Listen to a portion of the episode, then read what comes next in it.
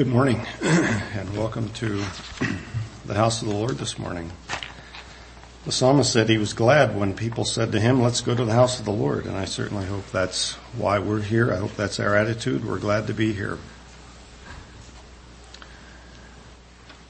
So this morning's sermon has been brewing for four or five months.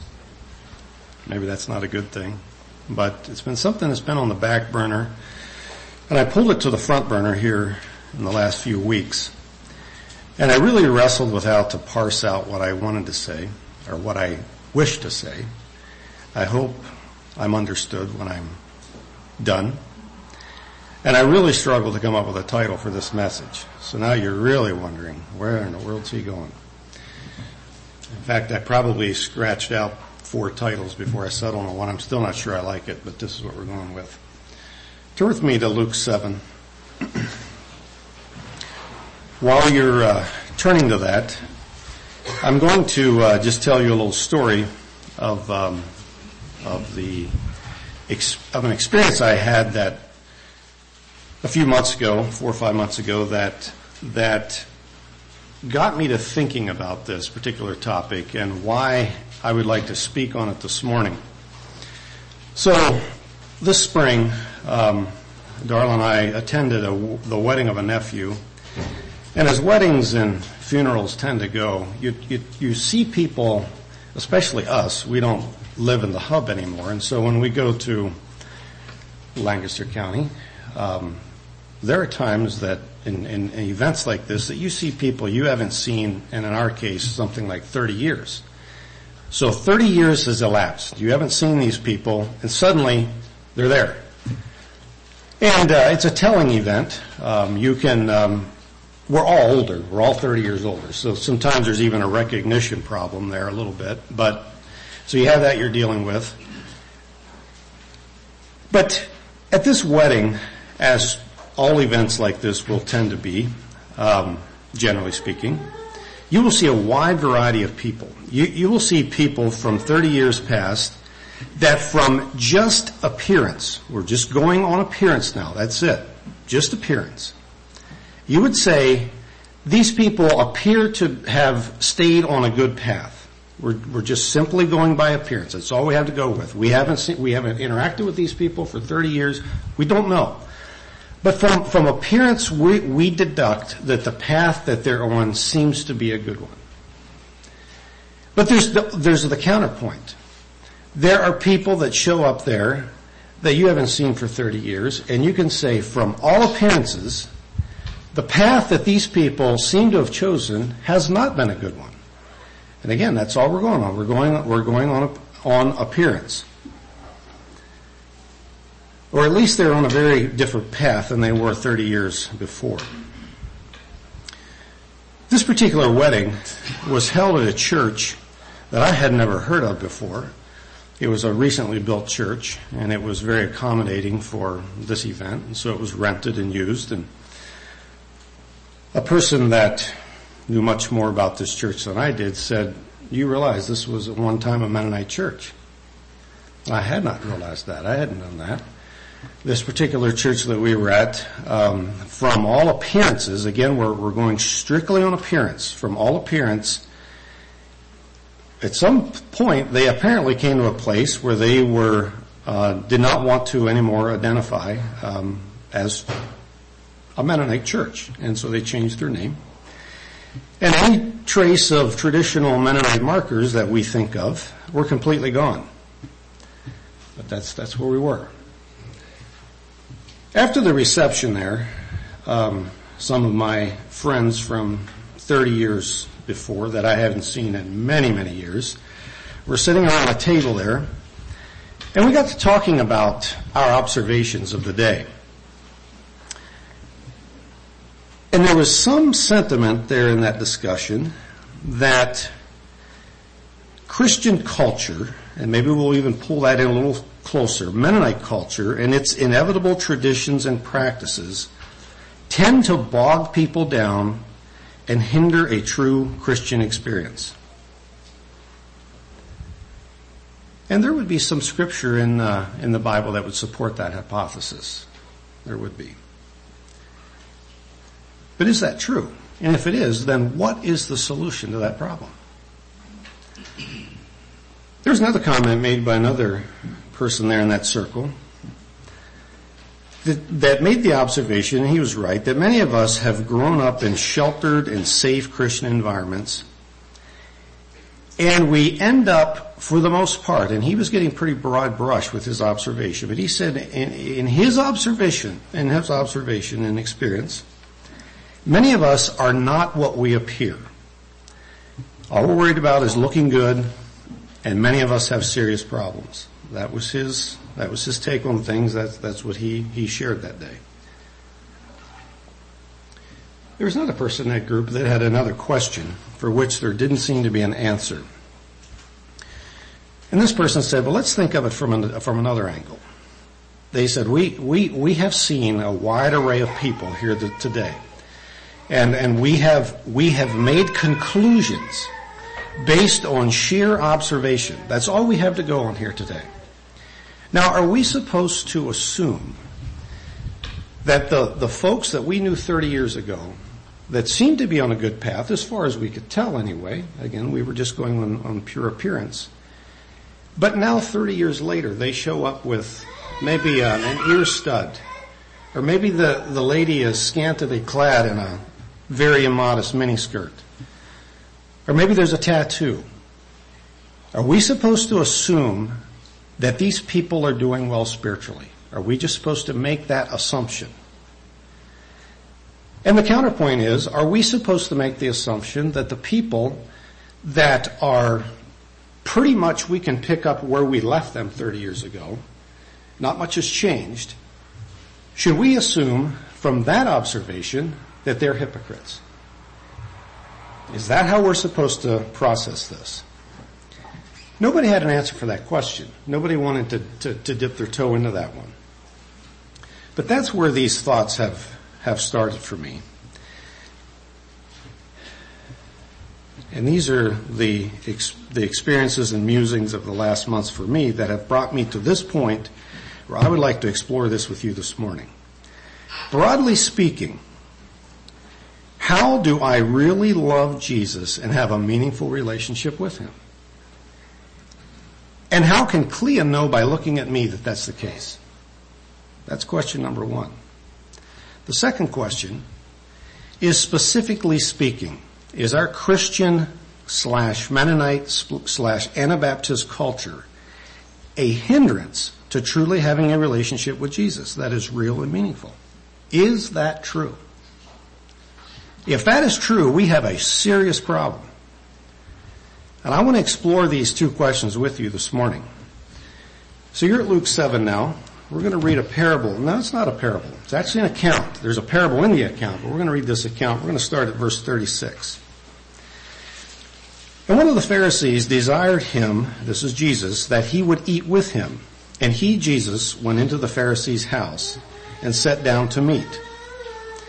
And behold, a woman in the city, which was a sinner, she, when she knew that Jesus sat at meat in the Pharisee's house, brought an alabaster box of ointment, and stood at his feet behind him weeping, and began to wash his feet with tears, and wiped them with the hairs of her head, and kissed his feet, and anointed them with the ointment. Now when the Pharisees which had bidden him saw it, he spake within himself, saying, This man, if he were a prophet, would have known who and what manner of woman this is that toucheth him, for he is a sinner. Jesus answering said unto him, Simon, I have somewhat to say unto thee. And he saith, Master, say on. There was a certain creditor which had two debtors. The one owed five hundred pence, the other fifty. And when they had nothing to pay, he frankly forgave them both. Tell me, therefore, which of them will love him most? Simon answered and said, I suppose that he to whom he forgave most. And he said unto him, Thou hast rightly judged. And he turned to the woman, and he turned to the woman and said unto Simon, Seest thou this woman? I entered into thine house. Thou gavest me no water for my feet.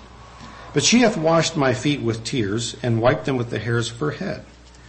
Thou gavest me no kiss, but this woman, since the time I came in, hath not ceased to kiss my feet.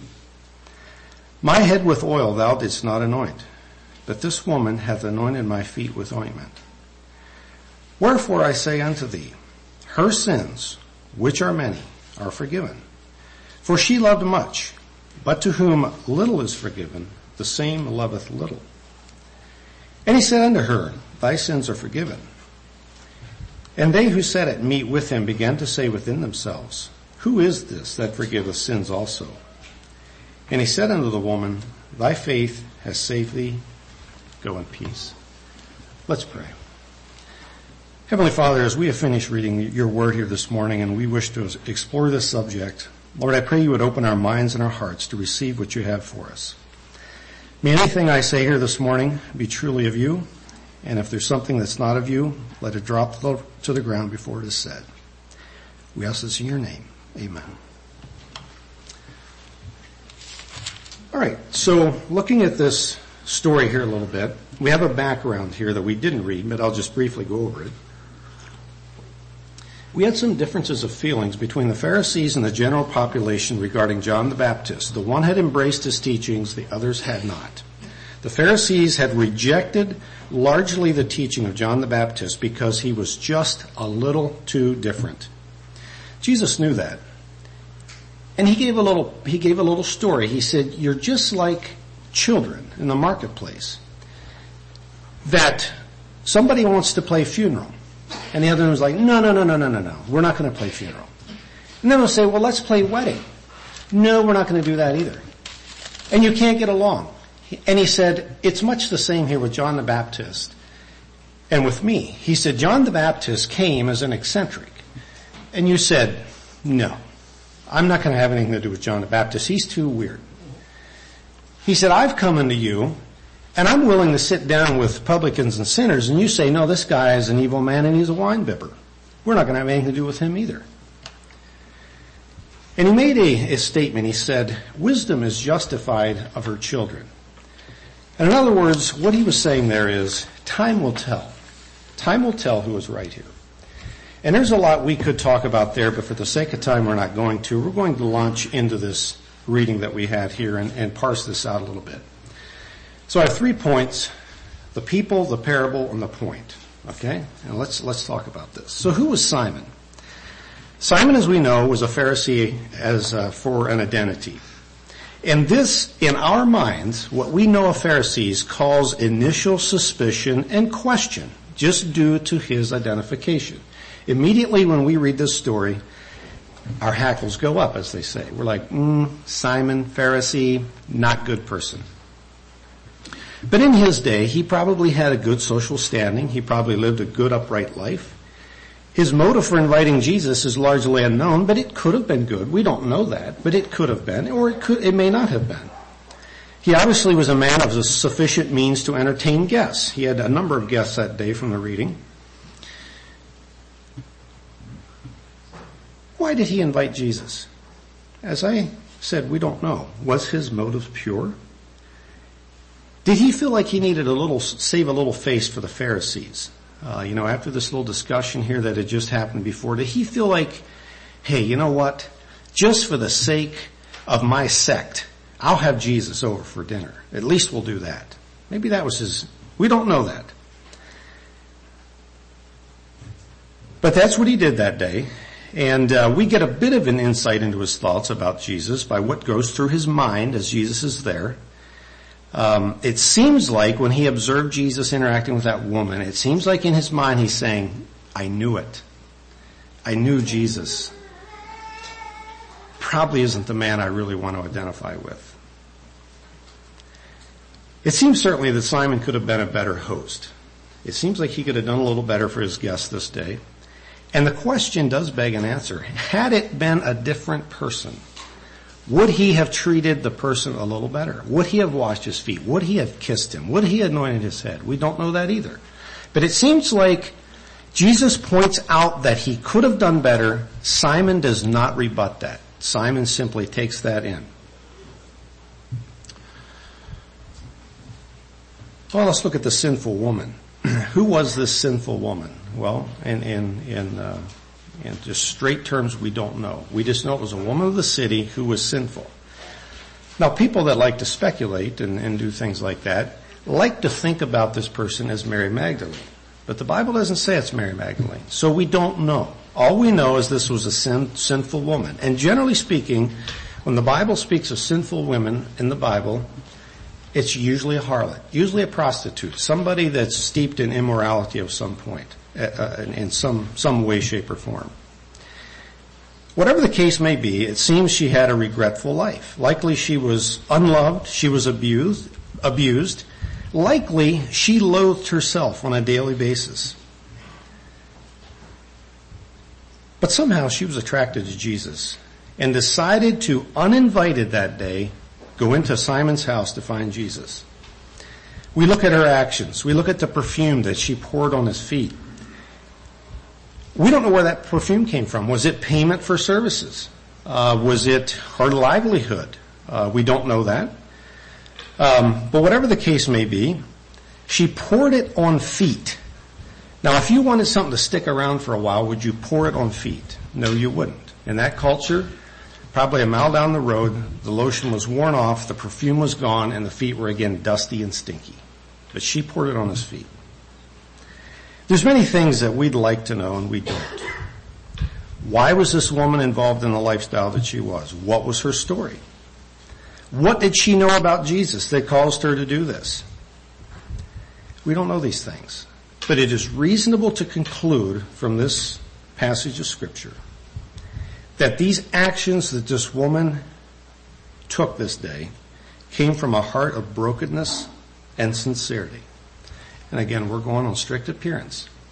Now, Jesus had something to say about that a little later on, but by appearance it would seem that way.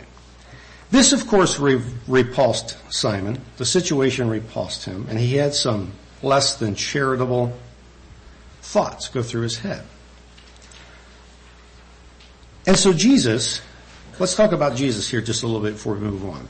Jesus for whatever reason, obliged Simon that day to come to his house. Now the Pharisees were not his friends. He knew that. Every chance they, they got, they tried to trip him up. They tried to catch him in his words. They dogged him. They were not his friends. But when this Pharisee named Simon said, Jesus, would you come to my house to eat? He took him up on it. He went to him, went with him. He knew that he might be walking into a trap that day, but Jesus accepted the invitation. Jesus also knew the sincerity of the woman. He understood Simon's thought better than Simon probably did himself. And when Simon had these uncharitable thoughts going through his head about this woman and Jesus that day, Jesus just turned and said, Simon, I have somewhat to say unto thee. And that's the title of today's message, lest I forget. Simon, I have somewhat to say unto thee. And Simon Simon could have said, I don't want to hear it. He could have ignored him. But Jesus politely asked, and Simon politely said, all right, say on. So that brings us to the parable. One of the shortest parables we have in the Gospels, a couple verses. But in this parable, we have some debtors and we have a creditor. The two debtors owe the creditor. They both owe him something. But the one owes significantly more than the other. So the amounts were extremely different. We're going from 50 pennies to 500. A lot of difference. But the predicament is the same. Neither one could pay the creditor. What did the creditor do? Did the creditor say, well, you know, I'll knock off, I'll knock off 75%. You see if you can come up with the rest of it. No, he didn't. It says he frankly forgave them both. Both of them had that debt erased based on the simple fact that from this story, neither could pay the debt. The debt could not be paid. I don't know if you've ever experienced a debt forgiven. I have never experienced a debt forgiven necessarily, but there was a time in my life that uh, I had a lot of debt, and I had several creditors. And early in my career, um, things got really, really tight. And I had to go to my creditors and say, I have a problem. I can't pay what I owe. I can't even make the payment. Now those two creditors in particular took two different approaches. The one said, well, We want to see you succeed. So we're going to drop your interest rate by a percent. That should help out. See, we're going to drop it by a percent and you, you can just pay the interest until you get on your feet. The other one said, well, this is a problem. It is my money. Um, we'll compound the interest until you can get it paid. In other words, we'll just make it a little worse than what it is now. Now eventually I got myself worked out of that spot. But who do you think I have the softest spot in my heart for? I don't even need to answer that, do I? You know the answer. This is an important lesson that runs all through life. When someone is nice to you and does something for you that you do not deserve and does it out of the goodness of his heart, you will love that person. You just will. But there's a question here. What happened to the debt when it was forgiven? Did it just go away? Just poof. It just went away. It did not. The creditor had to absorb the debt. He had to take it. He forgave it. They were scot free. But the debt was still there and he paid the debt. He had to pay that. The lesson in this parable, though short, is simple and clear. The one that has the largest debt will love the creditor the most. So now what's the point? And this is by far the, lar- the longest point. And I had a hard time bringing my thoughts together on this particular one, but we're just going to kind of just run with this and, and see if we can figure some things out here. So as we read this story and we, we have talked about it, in your heart of hearts, who do you identify with? Where do you put yourself in this story? Are you Jesus? Well, no, we're not Jesus. Are you the woman? Or are you Simon? And I know in each of our hearts we can answer that question. We know where we fit in the story, don't we? We know that.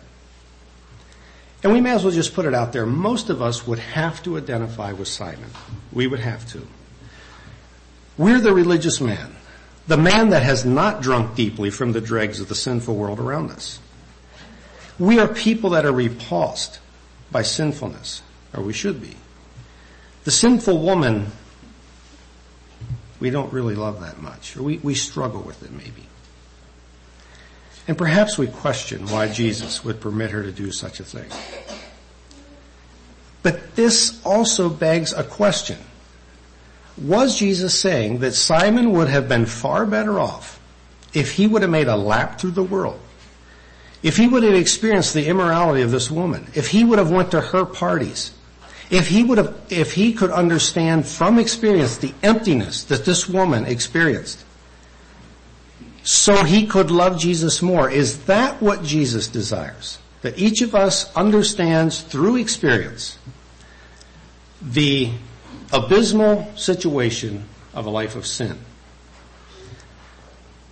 Well, let's go back to the parable for one question, or maybe one detail that we easily miss. I've alluded to it, but it's easily missed. The point is not the amount of debt. The point is the inability to pay. That's the point of the, of the parable. I will remember when I was 10 years old or so, I was riding with my grandpa. We were unloading silage wagons, and Silo. And there had, there was this corner we came around to pull up to the blower there. And, um, it was kind of a tight corner. And when we backed out of it to get out of there and go, go to, uh, return the empty box to be filled, you had to do it just right and you if you didn't do it right, you'd hit the blower. I can't remember the nuances and that doesn't matter, but here's what I, here's what I do remember. My grandpa said that day, he, he missed that blower by a half an inch, whatever it was. And he said to me, he said, Dwight, he said, an inch is a, is as good as a mile when it's a miss. And I've never forgotten that. I've thought of that many times. It doesn't matter when it's a miss whether you intend to hit it or whether you intend not to hit it if the, if you didn't hit it, it doesn't matter if you missed it by a half an inch or you missed it by a country mile. You missed. That's the point. You missed. Think of it this way. If you're late for your flight, does it matter if you're one minute late or an hour late? At the end of the day, you missed your flight. It doesn't matter. You missed it. And we could go on and on with different illustrations like that. You know, likely the story is more dramatic. It is likely more interesting with the longer version. But the ultimate outcome is still the same. You're late or you missed. One of the two. It, it doesn't matter. Now, it's important that the subtle point of this parable is that our natural focus tends to be on the wrong point. It is the size of the debt rather than the inability to pay. And Jesus is trying to help us focus on that inability to pay. So obviously, the man that owes 50 pennies should not feel smug or like he has one up on the person that owes the 500. But it is our inclination to feel that way. It is our inclination. Another pressing question. Christ does imply here that those who are forgiven much will likely have a deeper love for him. So what do we make of this? Again, it's a question. What do I, what do I make of that? Should I be envious? Should I somehow covet the person's experience that has gone through the dregs of the world and came out with Jesus uh, on the other side? There's another universal truth here that I'd like to just throw out there. We will always have a deep appreciation for what is versus what could have been if what could have been would have been a very, very nasty thing. Okay? Like, if you're going through Chicago, just take an illustration, and you're in that, you know how that is. Cars everywhere, boom, boom, boom, weaving in and out. There's always the one or two that are going 120 miles an hour. You, you get the picture. And you almost wrecked. Almost. You almost. It came so close. Just remember that feeling you had that, uh, that when it didn't happen, the, the relief. But now, would you have a better appreciation in some way if you would have wrecked? Well, the, the, the point of it is, our appreciation is always heightened whenever we go through a troublesome time, we, we achieve a goal, and we look back and we say, wow, that, that was really something else. I'm, I'm, I don't know if I'm making my point here right, but most of us here, I don't know, I don't know, I don't know your financial situations, but I keep going back to this because it's kind of the situation Jesus brings to the fore here. But let's say you have worked hard for a living. You have worked hard, you have squeaked through, and finally you get that house paid for, or whatever you've been working for. The, the, the feeling of accomplishment, of, of appreciation, of just that feeling of, I'm so glad I'm here. Versus the person that was born with a proverbial silver spoon in the mouth, never worked a day in his life, and by the age 35 he has a, a multi-million dollar house that is paid for. He doesn't appreciate it. Not the way he could, because he has not worked for that. So this is the universal truth here. You know, Simon, could Simon, could he could he have the same love as this harlot for Jesus? Is, or is it impossible? Well, should we resign ourselves that we will never ever be able to have a real and deep relational experience with Jesus? Let's probe a little deeper. Simon's problem, air quotes, was that he had been handed so much and he had been shielded from so much in his life that he found it very difficult to empathize or understand the situation of a person that did not have the same advantages. And thus he looked at the woman with disgust. And Paul talks about this. He talks about it in Romans. He said, what advantage does the Jew have over the Gentile? He said, much every way. For unto them were given the oracles. This is again a universal truth. but the lesson here is, you and I must intentionally remember this fact. Our spiritual advantage spiritually is not a result of our good management. Must I repeat that? Our spiritual advantages are not a result of our good management. But this can be hard to do. It's easy to look at wrecked lives, poor choices, and be inclined to repulsion and disgust. But I'd like to challenge us something this morning. When we see that, when we see a train wreck, let's train those emotions to go to something of a heart of love and godly pity and care and a desire to help. Train ourselves to, to, to work those emo- emotions into a different channel.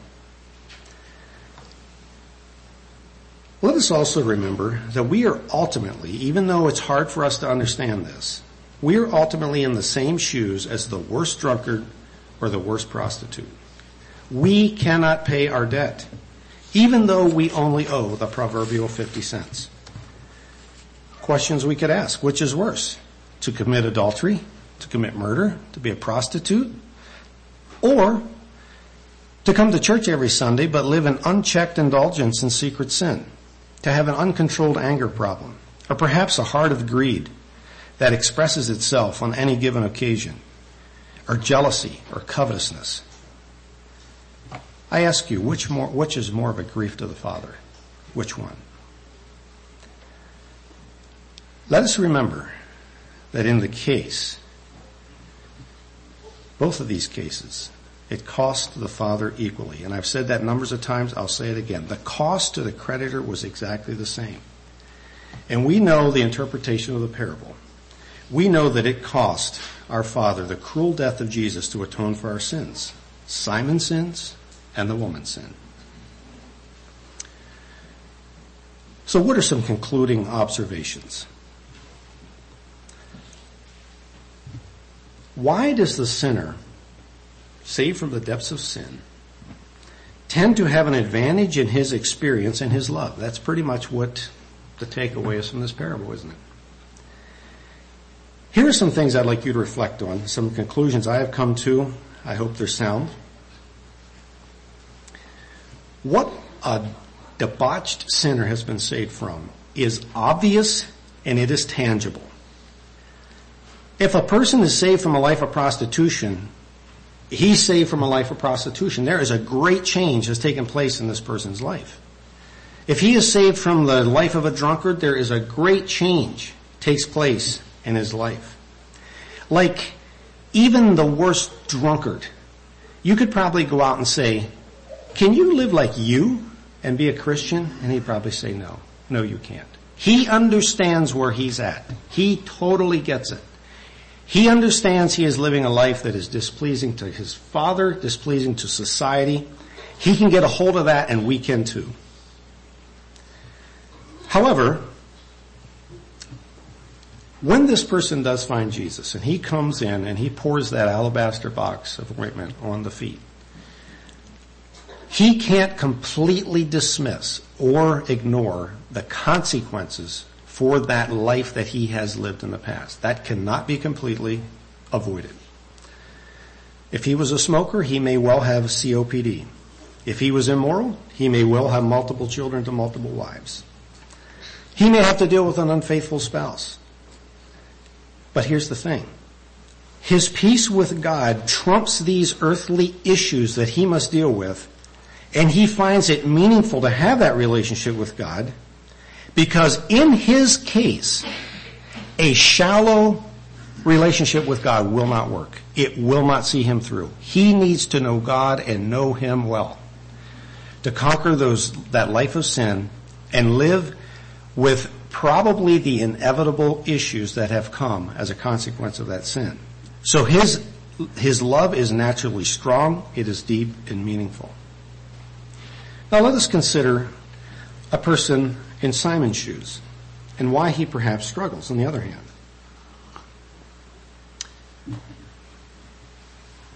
Let's face it, many Christian ideals and lifestyle choices are decided for us as children.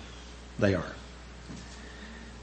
Wise and godly parents will always shield their children from things that are not becoming. They'll shield them from things like movies and worthless reading material. They will teach them good morals. They will dress them even in a becoming way. They will teach them the value of work and stewardship. And they will teach them the reasons, hopefully the reasons, to, to eschew excess and riotous living. And that's completely appropriate. That's biblical. What else does it mean to bring up children in the nurture of the, in, in the nurture and admonition of the Lord? We would consider it a dereliction of duty if parents would do otherwise. However, and here lies the crux of the matter, it can happen. And in Simon's case, it may have happened. In our cases, it can happen. That we pass on a pristine lifestyle and we fail to pass on the spirituality that should go with it. That's very, very, very possible. So with this challenge, we can come to what we call the age of accountability. And it could be for some of us that our experience of accepting Christ, as we call it, experiencing baptism, church membership, is simply a rite of passage without no heart change. Nothing ever happened to the heart. It was just simply a rite of passage. We knew, we know in our hearts that a motivation for this is simply because it's what's expected, rather than recognizing that even though I only owe 50 cents, I still owe 50 cents. And we're, we're smart enough, quote, quote again, to understand the advantages of living in our culture. We understand the perks that come with it, the perks of being a member of the church. There's even financial perks to it. It's even a way to procure a good wife. There's many reasons a person could join a church and experience baptism and never have his heart changed. As I told the instruction class Wednesday evening, we, we were talking a little bit about the, uh, our church discipline. I said, likely you could do everything in that church discipline and still not know Christ. It's very likely you could.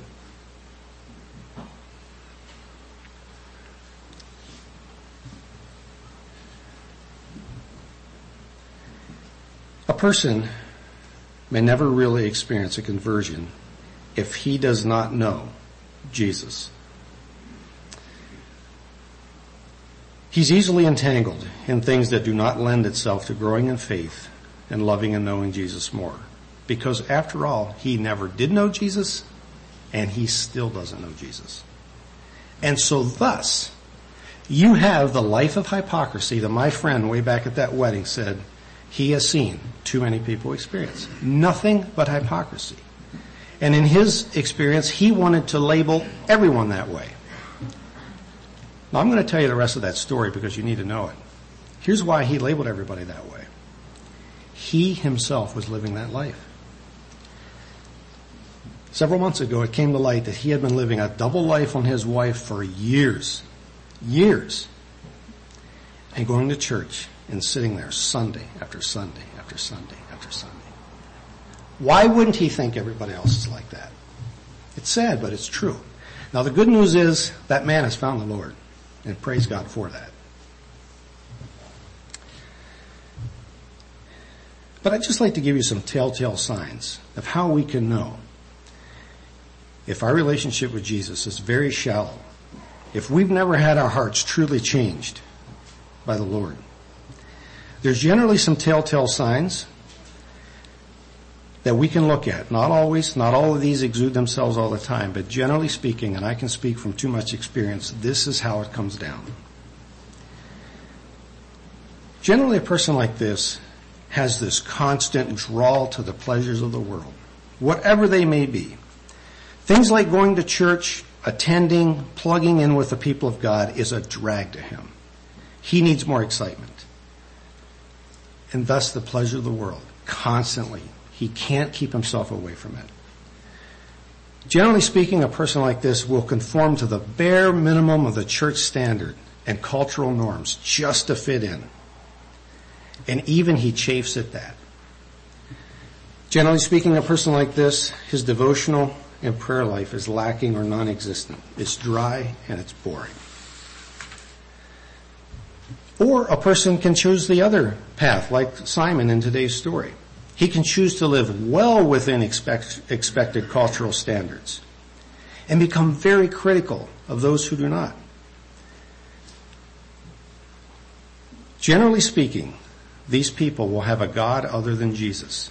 Although they never admit it, it will either be the God of self-righteousness, money, business, pleasure, popularity, any tangible thing they can get their hands on like a truck or a farm or a business or a house. Any of those things become the gods of these people. We all need something to serve. And if you're not serving Jesus, you don't know Jesus, you will serve something. And generally that's where you will go. And it is a guarantee. This is a guarantee. These people will not have a testimony for the Lord. They are uncomfortable speaking about God. And the reason they are is because they don't know God. They never have. They've never known God. And thus they have no testimony.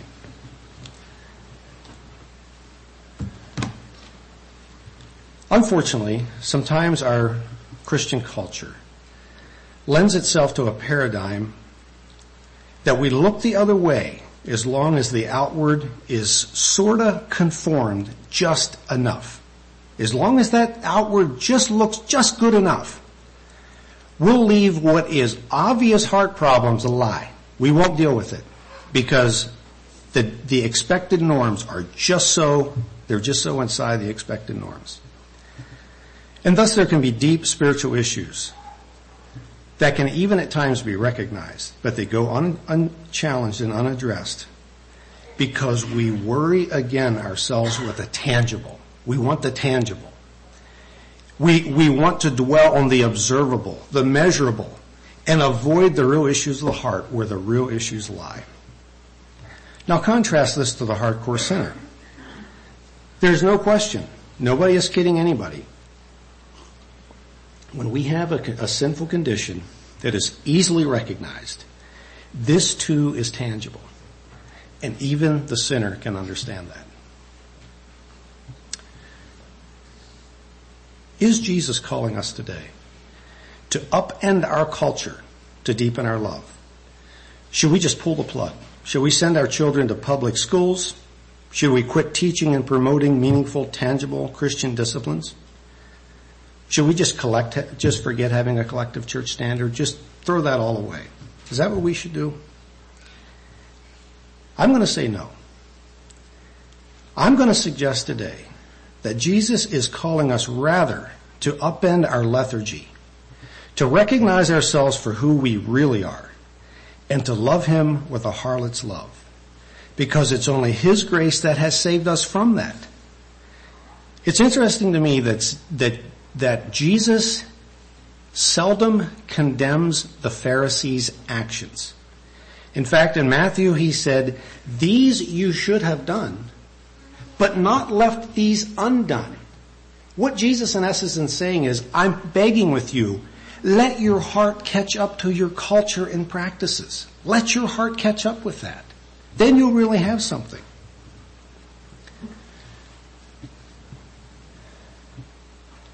I do not believe Jesus today stands in condemnation of biblical based culture.